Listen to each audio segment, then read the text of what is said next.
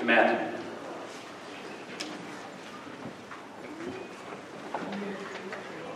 First of all, I just want to say thank you so much to, uh, to Donna Roth and to Jack and for filling in in my absence so that we could attend the retreat last week. So thank you for sharing. And, and uh, Jack, I really love that you brought your discipleship banding journal and shared a journal entry out of that. I think that was thank you so much for doing that. I appreciate you. And by the way, something that I, I like to say from time to time that I, I think is important is to give you just a very brief my philosophy of what it means to be a pastor. It comes out of Ephesians chapter 4, verses 11 through 13. It's on the screen here. It was He, Jesus, who gave some to be apostles, some to be prophets, some to be evangelists, and some to be pastors and teachers, to prepare God's people for works of service, so that the body of Christ may be built up until we all reach unity in the faith and in the knowledge of the Son of God and become mature, attaining to the whole measure of the fullness of Christ. That is my job description. What I do is equip you for works of service. I don't do everything. I equip you to do the works that God has prepared you to do. So, it is okay. In fact, it is better than okay. I believe it is good, perhaps even essential to the health of this congregation, that the pastors are gone sometimes. If we can't have church unless the pastors are here, we're not doing something right. Is everybody with me on that one? I equip you for works of service. Mike equips. Pastor Sarah equips. Okay? You guys are not audience members. You guys are in the game. All right. The Rock of Gibraltar. There's the picture of the Rock of Gibraltar that we've been talking about as we discuss building our life on the rock. And we've been looking at Matthew chapter 7, verses 24 through 27. Therefore, everyone who hears these words of mine and puts them into practice is like a wise man who built his house on the rock. The rain came down, the streams rose, the winds blew and beat against that house, yet it did not fall, because it had its foundation on the rock. But everyone who hears these words of mine and does not put them into practice is like a foolish man who built his house on sand. The rain came down, the streams rose, the winds blew and beat against that house, and, it fell with a great crash. So, what is the rock that we are to build our house upon?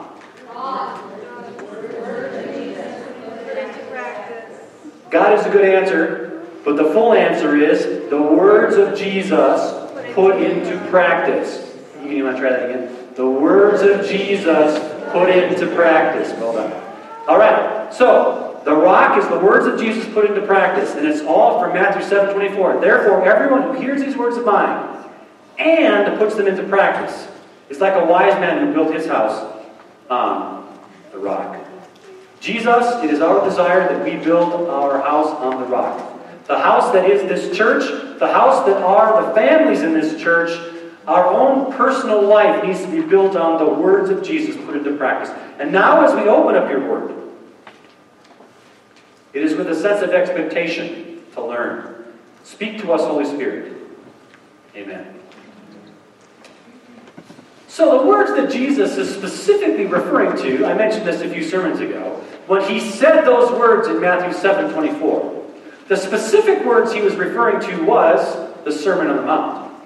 The Sermon on the Mount is Matthew chapter 5 through chapter 7. And it begins like this Now, when he saw the crowds, he went up on a mountainside and sat down. His disciples came to him, and he began to teach them, saying, Now, I've already told you, the reason it's called the Sermon on the Mount is because Jesus was on a mount. I mean, that's, you know, that's what it is. I'm only going to talk to you today and I was going to talk, I was going to launch into the Beatitudes, which is the next section. I'm like, let's go, Jesus, let's keep going. And Jesus was like, whoa, little something you got to say before we jump into the Beatitudes. And I was like, okay, but I already told Carolyn we're doing the Beatitudes. And Jesus, Jesus was like, no, we're doing this. Okay, so this is going to be like a preparation to understand the Sermon on the Mount. All right, so that's what we're doing today. The Gospel of Matthew is what the Sermon on the Mount is in. So we need to understand what the Gospel of Matthew is, just a little bit. Now, today's message is going to be more teaching than preaching, okay? So what that means is there's going to be more like, let's get some knowledge and understanding so that we can fully appreciate what Jesus is saying in the sermon. But I need you to understand that knowledge does not save us, right? We talked about this in Sunday school, right? Knowledge puffs up, right? But love builds up. So this is going to be some knowledge that will be helpful, and that's okay. So just to prepare you, that's where we're going today. All right. So the Gospel of Matthew, there are four Gospels. The word gospel means good news. The, the, there are four Gospels Matthew, Mark, Luke, and John. Each of those four Gospels presents the good news of Jesus Christ from a slightly different perspective and with different organization. I want to highlight the different organization in the book of Matthew today to help us understand what's going on in the Sermon on the Mount. Now, Matthew presents Jesus in a unique way compared to Mark, Luke, and John. Okay? The way that Matthew presents Jesus, especially the teachings of Jesus, because all three Gospels talk about what Jesus taught, like messages he gave. They all talk about miracles that he did. They talk about kind of where he went and what he did, you know, in his life. And of course, they also talk about his crucifixion and resurrection from the dead. But Matthew does the first thing differently than the other three. Matthew talks about the teachings of Jesus, he organizes them differently. And my guess would be that this is not a way that you've considered the book of Matthew, and so there's a chance you might learn something about a book you thought you knew everything about today. Fair enough?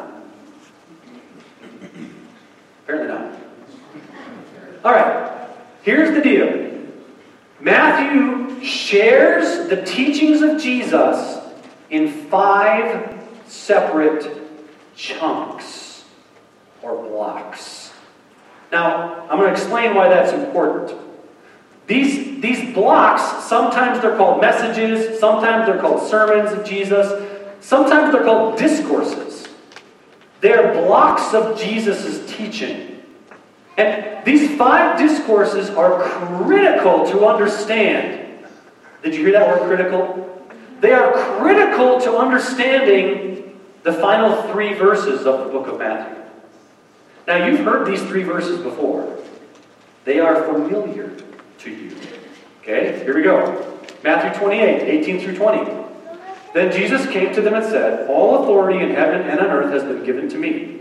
Therefore, go and make disciples of all nations, baptizing them in the name of the Father and of the Son and of the Holy Spirit, and teaching them to obey everything I have commanded you. And surely I am with you always to the very end of the age. Now you might be wondering, what, how does that connect with five blocks of teaching?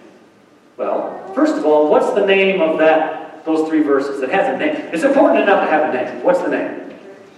The Great Commission. The Great Commission. In other, in other words, the great mission that Jesus is sending his disciples, us, on. Right? It's the great mission we're called to do. It's the final three verses of Matthew. The Great Commission. Now, here's the connection. The five major sermons, messages, discourses, blocks of teaching in Matthew are the content of the teaching them to obey everything I have commanded. You see that right there? The last verse of Matthew. What we're supposed to do is teach people to obey everything I have commanded the words of Jesus put into practice. It's right there in the Great Commission. What does it mean, or specifically, what's the curriculum of the teaching that we're supposed to help people obey? It's the five sermons of Jesus in the book of Matthew. Now, my guess is that you've never thought about Matthew that way because quite frankly, we've got four Gospels, and in our brains, they kind of are all mixed together, right? That's kind of what we do as Christians. If you've been in the church a long time, it's, it's like they're kind of mixed together. That's not necessarily bad. I mean, that means you're in Scripture. But if you just look at Matthew, the way Matthew is organized is in five blocks. All right, so if you're a note taking kind of person, right, then you guys literally have a table. I love it. Nobody, ever, nobody else got a table?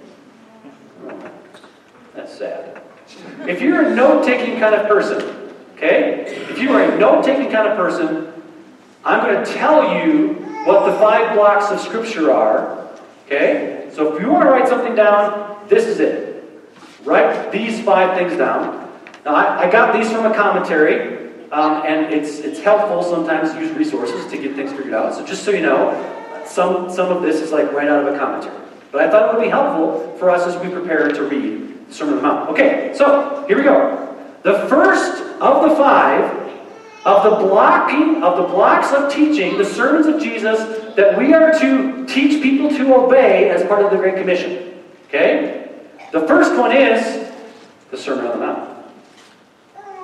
Matthew, verse chapters 5 through 7, and the Sermon on the Mount does something special. Now, here's what I want you to get.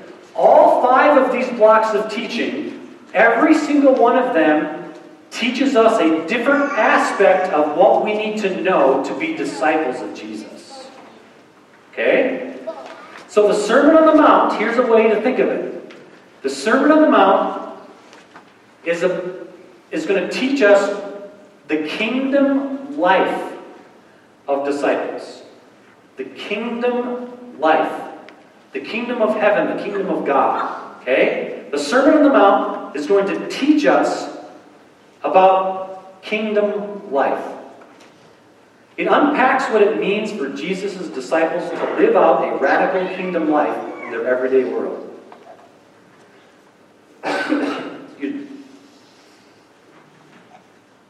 So, if you want to know what it looks like to be a disciple of Jesus and to live in the kingdom of God, Matthew 5 through 7. Number two, in Matthew 10, we've got a sermon that the name is one you're not going to be familiar with because we don't talk about it as much as the Sermon on the Mount. Some people refer to this section as the mission mandate. The mission mandate sermon of Jesus. And what this sermon does in Matthew 10 is it teaches us to be mission driven disciples. So the first, the Sermon on the Mount, teaches us to be kingdom life disciples. The second one, Matthew 10, teaches us to be mission driven disciples.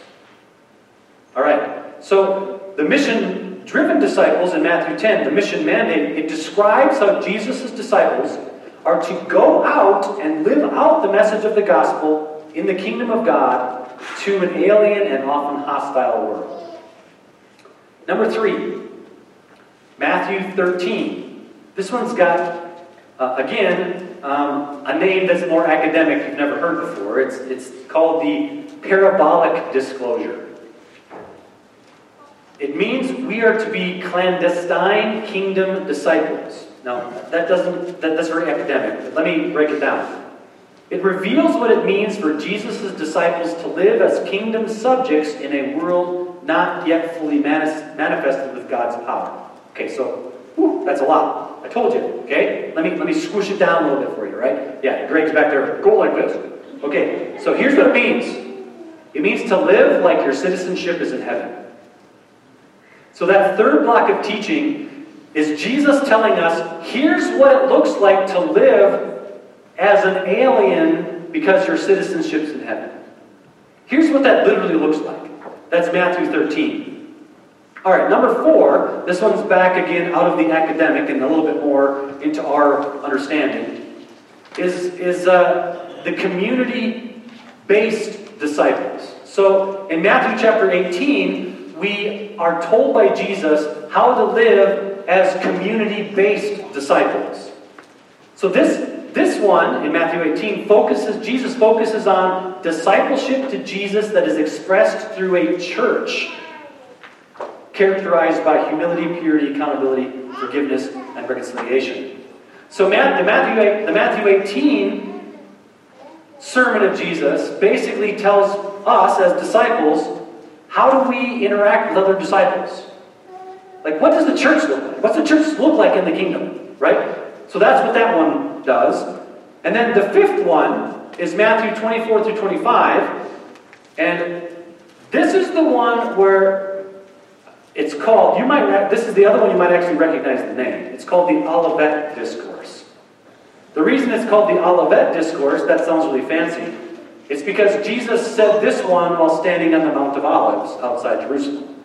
The Olivet Discourse, of course. Like it's, it's literally olives. He's, he's standing on the Mount of Olives. And in the Mount of Olive Discourse, Jesus basically says, here's what's going to happen after I'm gone. Okay? So it's eschatological. It's about what's going to be happening in the future. And if you read Matthew 24 and 25, you'll find out, oh, Jesus is talking about what's going to happen in the immediate future and probably what's going to happen like at the end of the age. So Jesus is describing what happens after he's gone. Now, those five sermons of Jesus, some of them you've never heard of in this way before, you've never even considered it this way before. That's okay, that's why I'm telling you. That's why I'm just dispensing information at this point, okay? Those five messages of Jesus, they do something very interesting that we've gotten away from in the church today. Okay? We have gotten away from the idea that we're supposed to teach people how to be disciples. We've gotten so focused on getting people to pray the prayer of salvation that we haven't spent hardly any time teaching people how to live as followers of Jesus. That's a problem. The early church did not have this problem because if people converted to Christianity, their lives were in danger. They were very motivated to learn how to be disciples of Jesus. We, our lives are not in danger, so we can just sort of blend into the culture and so if you just say the prayer, I guess you're okay. Well, I'm suggesting you're not okay, right? We do not believe in a ticket punch Christianity where you get saved, you say the prayer, and you're good. Or if you're from another branch of Christianity, you just get baptized and you're good. Right? Baptized and confirmed. Ticket to heaven. How many of you have been to a funeral where the pastor says something like, and he was baptized on May 5th, 1972, and so he's in heaven? Just because you sprinkle some water on some kid does not mean the kid's in heaven. Okay? Right? All right. So, the early church knew that. And here's what's interesting the curriculum for the early church to make disciples were these five sections of Matthew. These five sections of Matthew, these five teachings of Matthew, was how the early church taught people to be Christians. So if you want to know what it means to be a disciple of Jesus Christ, Read those five passages I just told you about and live them out. The words of Jesus put into practice. And those five sections, they teach us all of the different aspects or that you need to know to be a follower of Jesus. Now, of course, there's more that you can learn, you can grow, but those are the five basic things. You've got to have those five sections of teaching of Jesus to be a follower of Christ. Now, I didn't say, and this is very important, I didn't say that that's how you become a follower of Jesus. What I said was, when you are a follower of Jesus, those are the things that you learn to do to be a disciple. Everybody get that? You're not a follower of Jesus because you do those things. But followers of Jesus do those things. All right we would do well to study those five blocks of Scripture over and over in our lives. There is no limit to how often you should study those five verses of Scripture, those five chunks of Scripture. Okay? All right. Whew. There's a lot of information I know. Sorry. What is the Sermon on the Mount? So those are the five chunks. Now let's go back to the Sermon on the Mount. What is the Sermon on the Mount? Well, if you want to smash it down, it is the kind of life that is available to those who respond to the arrival of the kingdom of God. The Sermon on the Mount is literally what it looks like to be a citizen of the kingdom of God. If you call yourself a disciple of Jesus, that's what your life should look like. Now, we've got some problems in the church. We talked about this a little bit in Sunday school, we've got some problems understanding terms, terminology. This terminology, I hope it's not too dry, but it's looking like you guys are so parched right now. I don't know what to do. Like parched in a bad way. Like, oh my goodness, this is terrible. That's what you look like right now. Help me. I need some energy from you. You guys are killing me. All right. Terms. The term disciple is a term that we misunderstand because when I say the word disciple, my guess is the word you think of is 12 disciples. Right? The 12 disciples. And if I, fun fact, if I asked you to name them all right now, you probably couldn't because you'd forget. Simon is out. Surely you could do it. You taught it in your Sunday school. Right? So, Bartholomew, there's another one. The 12 disciples, I want you to look at a passage of Scripture, Luke 6.13. When morning came, he called his disciples to him and chose 12 of them, whom he also designated apostles. Now you understand what that means is the 12 disciples were chosen from among a group of disciples.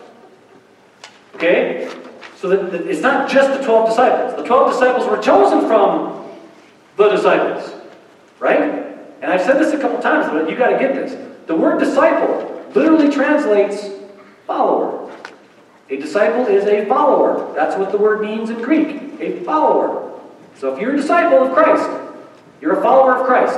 So that means that if you have accepted Jesus as your Savior and you live with Him as your Lord, you are a disciple of Jesus. Now, you're not one of the twelve, but you are a disciple of Jesus.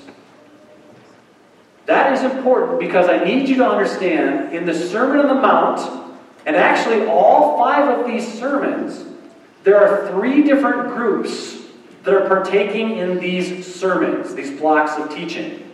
The first are the disciples. The disciples are anyone who is a follower of Jesus. Do you know how you get to be a follower of Jesus? In the, in the book of Matthew, it's really kind of easy to know who the followers of Jesus are. They are the ones who refer to Jesus as Lord. If you refer to Jesus as Lord, you are a disciple of Jesus. So, that's the disciples, those who have submitted their life to Jesus as Lord. But there's two other groups.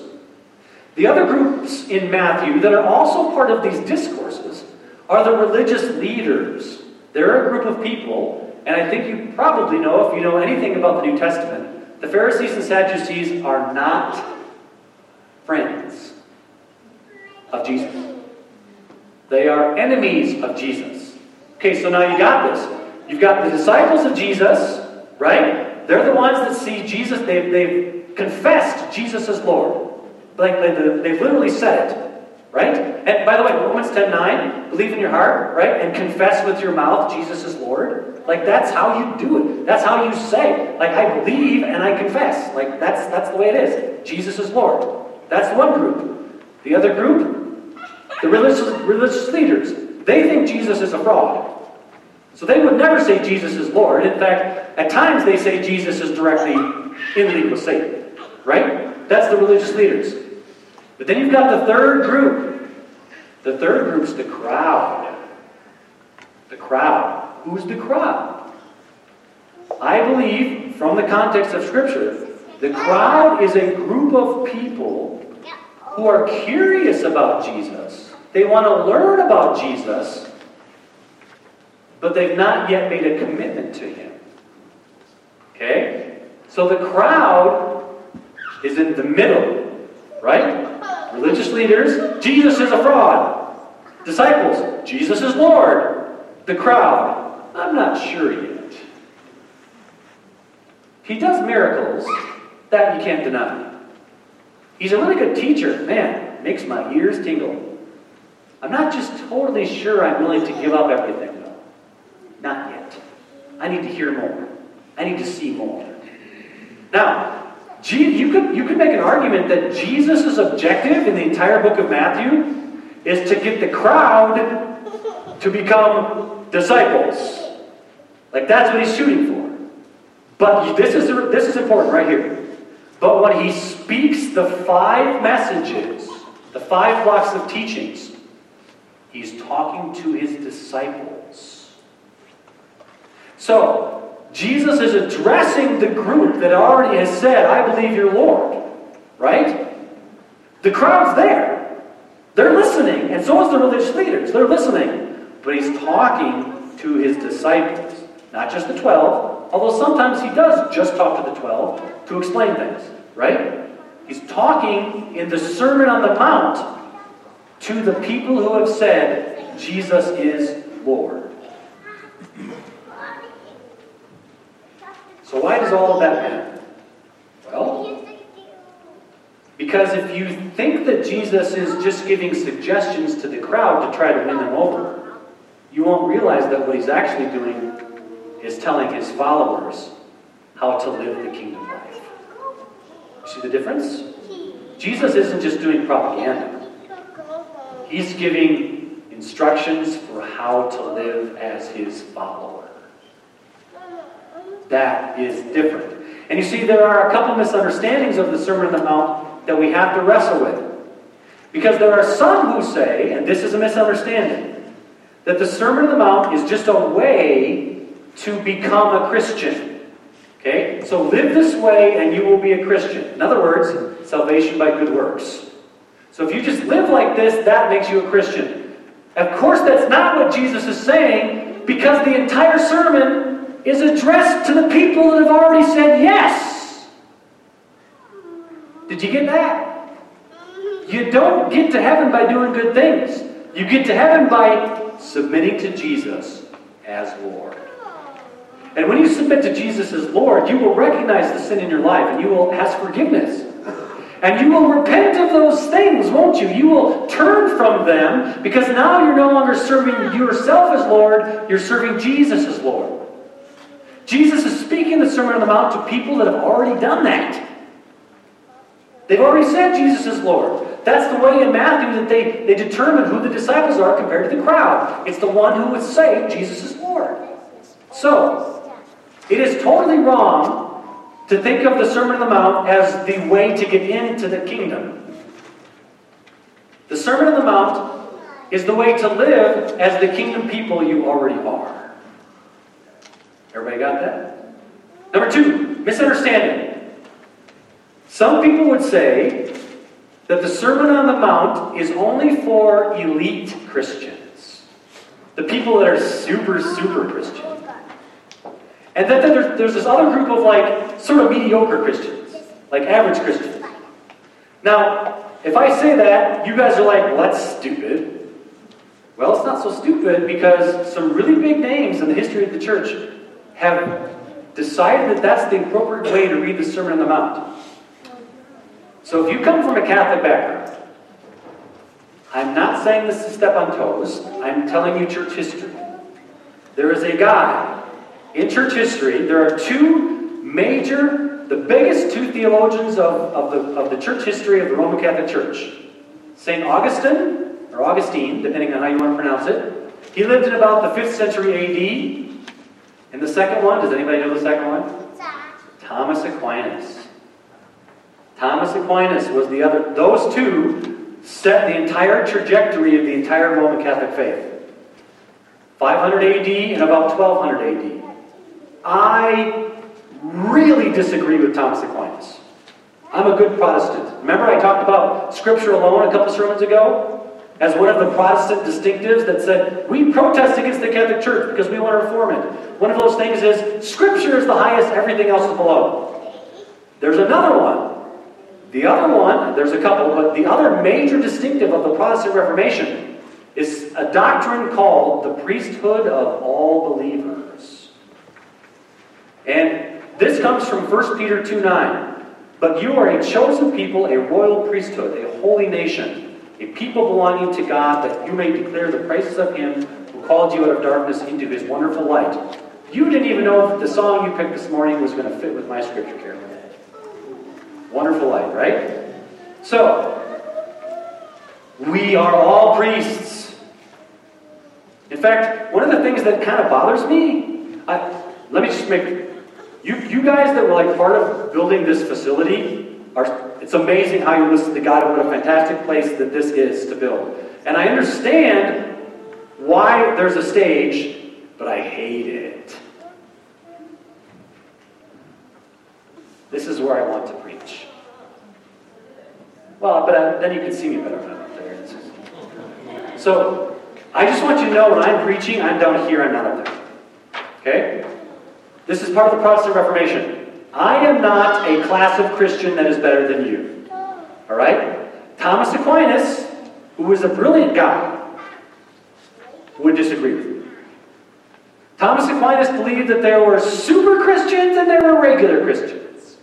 Okay? And the super Christians are the special ones that we call priests and bishops and popes and such. And that's why in the Catholic Church, only the super Christians can do certain things. Right? And Thomas Aquinas also argued that the Sermon on the Mount only applied to super Christians. False! False! False! Because we're all priests. This is me. This is you. Right? Do not put me on a pedestal. Do not put any person on a pedestal. You know who's on the pedestal? Jesus Christ. Okay? That is absolutely central to an understanding of what it means to be a Protestant. We believe in the priesthood of all believers. Therefore, if you are in equal spot with me, guess what? The Sermon on the Mount applies to you. And the third thing, and then we're going to be done.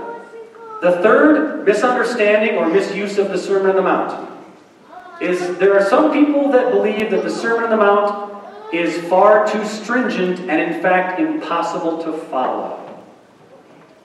So then they, these people say the Sermon on the Mount is just an ideal that we can strive for, but we're never going to make it.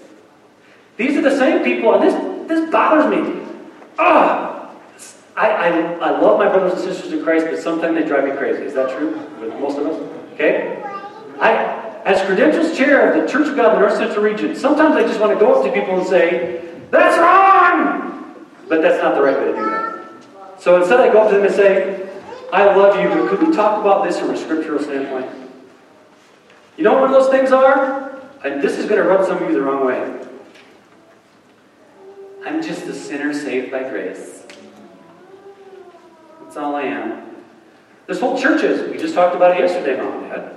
There's whole churches who, like, their slogan is just a group of imperfect people trying to follow God through grace.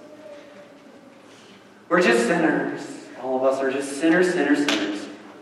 In fact, could I just let you know that I identify myself as a sinner? That's my identity. You identify as a penguin. Some people are helicopters. Don't go, that's a whole different sermon. Okay?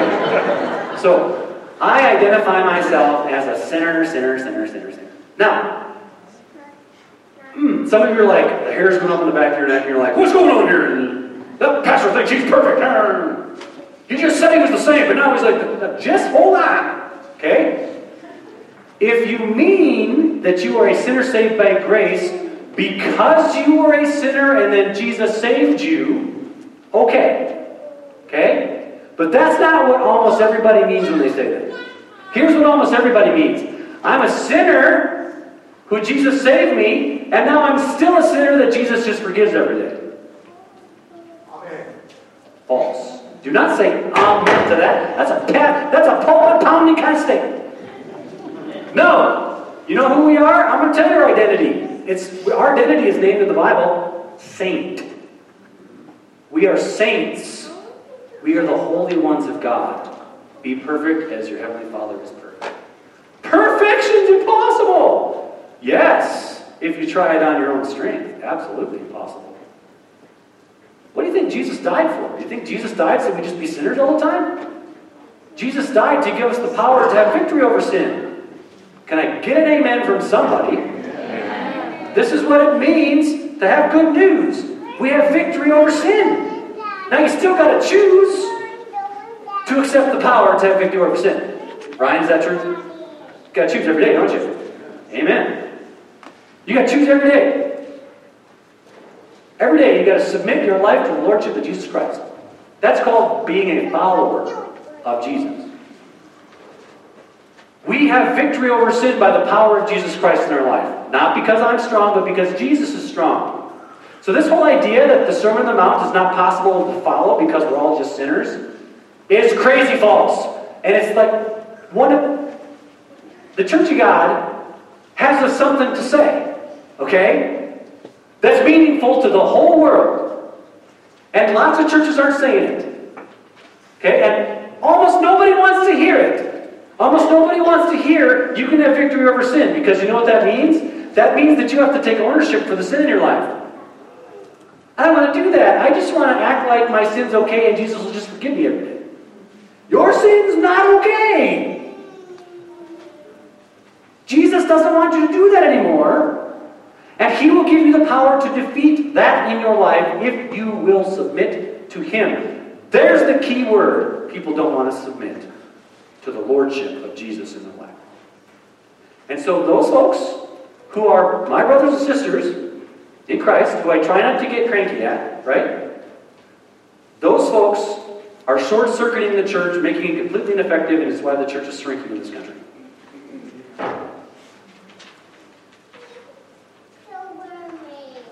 It. Oh, by the way, if you want some scripture to back that up, 1 Corinthians 6 9 through 11. Do you not know that the wicked will not inherit the kingdom of God? Hey, that's a good question we should ask people. Do not be deceived. Neither the sexually immoral, nor idolaters, nor adulterers, nor male prostitutes, nor homosexual offenders, nor thieves, nor the greedy, nor drunkards, nor slanderers, nor swindlers will inherit the kingdom of God. Whew. The next verse is really good. And that is what some of you were. Not are, were. Past tense. But you were washed, you were sanctified, you were justified in the name of the Lord Jesus Christ by the Spirit of our God.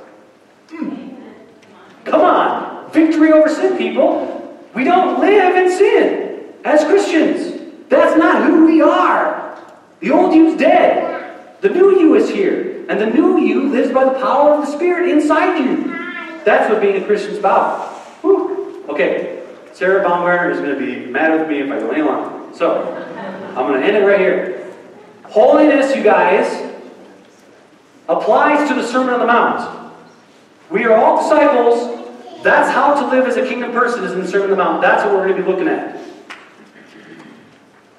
How to live as a disciple of Jesus, a description of life as a follower of Jesus, what the Christian life looks like, is in Matthew 5 through 7. Matthew 5, 1 and 2. He begins it. Now, when he saw the crowds, he went up on a mountainside and sat down. His disciples came to him, and he began to teach them, saying, So, I guess the question is, which group are you all in?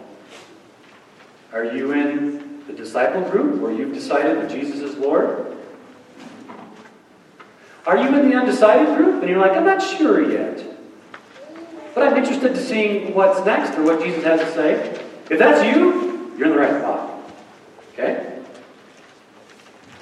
If you're in this group, could you find another church, please? You don't belong here. Thank you, Jesus, for your word. We desire to become fully devoted followers of you. Open up our minds, and more importantly, even than our minds, open up our hearts to what you are going to share with us in your Sermon on the Mount.